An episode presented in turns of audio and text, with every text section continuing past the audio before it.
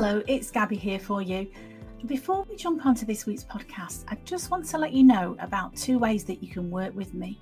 First of all, I do one to one coaching and I do that via Zoom so we can jump on a Zoom call at a time to suit you.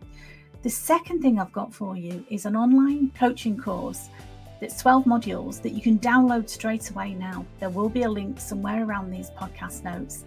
And this is the course that I've designed, and it's got everything in it that I wish I'd have known when I finished cancer treatment and I was lost. So you can download that course now and you can start working towards making this your happiest and healthiest year ever.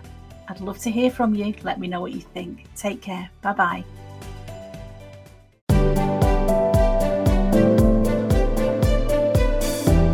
Hi, it's Gabby here, and in today's episode, I'm going to be talking about self love. Self love, that's a phrase that triggers a lot of people. So, I'm going to be talking about what is self love and why is it important that you heal the relationship with yourself? And why is self love so difficult for a lot of us? If you're struggling with this concept, what can you do? Okay, so I'm going to start off by saying this is something that I've only recently learned, I would say in the last few years, just how important it is to love and accept yourself.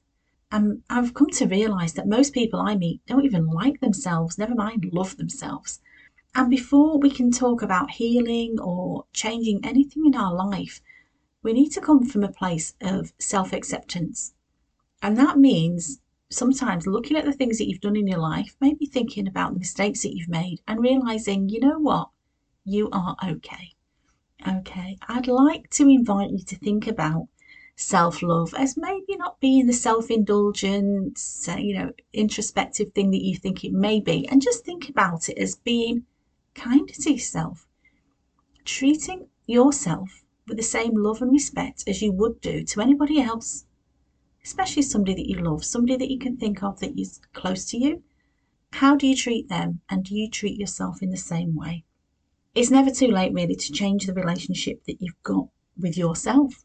And it is one of the most fundamental things that you can do for your health and happiness.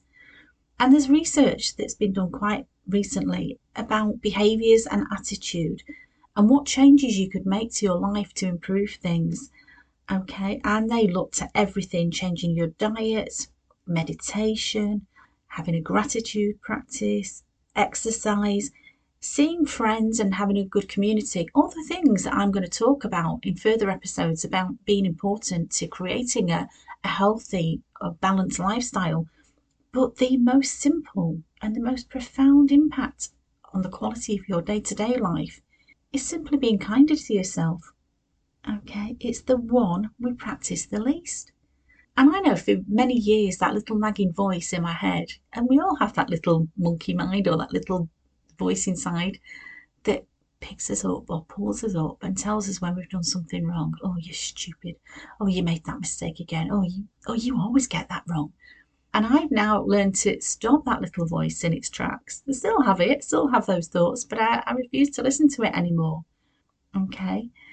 Because I understand now the importance of self love and being positive and, and talking to myself in the same way that I would talk to a good friend.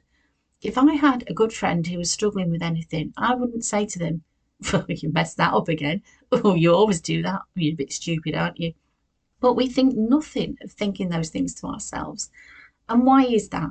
Sometimes, if we think about it, it's self protection. We don't want to be arrogant. We don't want to be overbearing. We don't want to be um, the sort of person that other people don't want to be around. And why is that? So, for me, as a little girl, I was conditioned, if you like, uh, from people who did this with all good intentions. But I was told that little girls should be seen and not heard. I was told it's very important to be a good girl and to listen to other people and think about other people who know better than you. So, your elders, your teachers, for me, it was priests at the church. It was all these people that I was told were more important than me, that knew more than me, and I should be quiet and listen to them. And that's fine when you're a small child and you do need to learn things. But when you grow up and you still have that subconscious belief that other people know better than you, it's time to look back in the eye and say, that's no longer serving me. Okay. And it goes back, really, if you believe in these things, you know, generational um, history. some people say if you think about um, when we lived in caves and we lived it, you know, we're hunter gatherers as a community, it was really, really important for the community to love and protect you. And so you didn't want to be different. You didn't want to be ostracized, certainly, because that could lead to death. If the rest of the village stopped talking to you, you would be left alone. You wouldn't be fed. You wouldn't be protected. So it was really, really important. And that sort of primal instinct that we have is that other people must like us, other people must include us, is sort of ingrained in our psyche without us even being aware of it. And I know I can remember this quite a long time ago now, but as a teenage girl at school, that is a time when it really comes to the fore that if you're not in the in crowd, there's something wrong with you. And for me, you know, my family didn't have a lot of money. I didn't have the fashionable clothes. Thank goodness it was before social media. But even at those dim and dark days back in the 70s, I knew that those things were important and those things made me different. And for a while, I thought those things made me less than other people. And now looking back, I can think, well, it doesn't actually matter what you wear, it doesn't matter what car you've got. But at the time, again, it was a subconscious message more than anything that other people were better than me and I wasn't quite good enough. And when I went into the world of work, I left school when I was 16. Uh, I didn't go into further education, but when I went into work, I worked really hard and I studied and I got promoted and I worked my way up to being a senior manager, but I also, very subconsciously, I think at the time, thought that the other people that I worked with were better educated than me. Maybe they were more well spoken. Maybe they'd been to, you know, came from a better family, in other words, a, a richer family. And again, self-consciously, I had that message that I wasn't quite as good as them. And so I overcompensated by working really hard, by going the extra mile, by proving myself, by being the first one in the office, by being the last one to leave at night. And that's great if you think about that from a positive point of view. Yeah, it got me promoted. It got me the jobs that I wanted. It got me the big salary. But what was it doing to my sense of self worth and my relationship with myself? That, to me, looking back now, was much, much more important than what other people think of me. And so I would invite you to think about self love and accepting yourself and the relationship that you have with yourself as being the most important thing you can do for a happy and healthy life. And so, one of the things that I've learned, and I've learned this by studying other people, by reading lots of books, but what I've learned is what other people think of you is not your business. And that took me a while to get my head around that. That's their business. Not everyone is going to like you in life. Sorry to break this to you, but that's not a reason for you to try and please everyone. You know, you can't please all of the people all of the time. You may have heard that saying. And why should he want to? I want to please the people that I love and respect, the people that are around me, the people that support me, the people that are going to help me. And so I can't be all things to all men, and I don't really want to be. But if you just be yourself, if you can just find that confidence, and I'm going to talk more about confidence in future episodes, that confidence of knowing that you are good enough, and this is where it starts, of realizing you are good enough. You're not perfect. Nobody is perfect. You may have made some mistakes in your life. I'm sure you have. I've made plenty. That doesn't mean I'm going to keep beating myself up about the mistakes that I've made. I can look at those mistakes now and think, okay, what can I do about that? Can't change the past, but I can learn the lesson. I can go forward and make sure I never do that thing again. I may decide that something that I, was such a painful lesson, which is where I am now, I want to teach that to other people. I want to teach them that the consequences of not loving yourself are that you live a very, very small, insecure life. And is that really where you want to be? Because for me, I am all about helping people to live a happier and healthier life. And so many times it starts with loving yourself.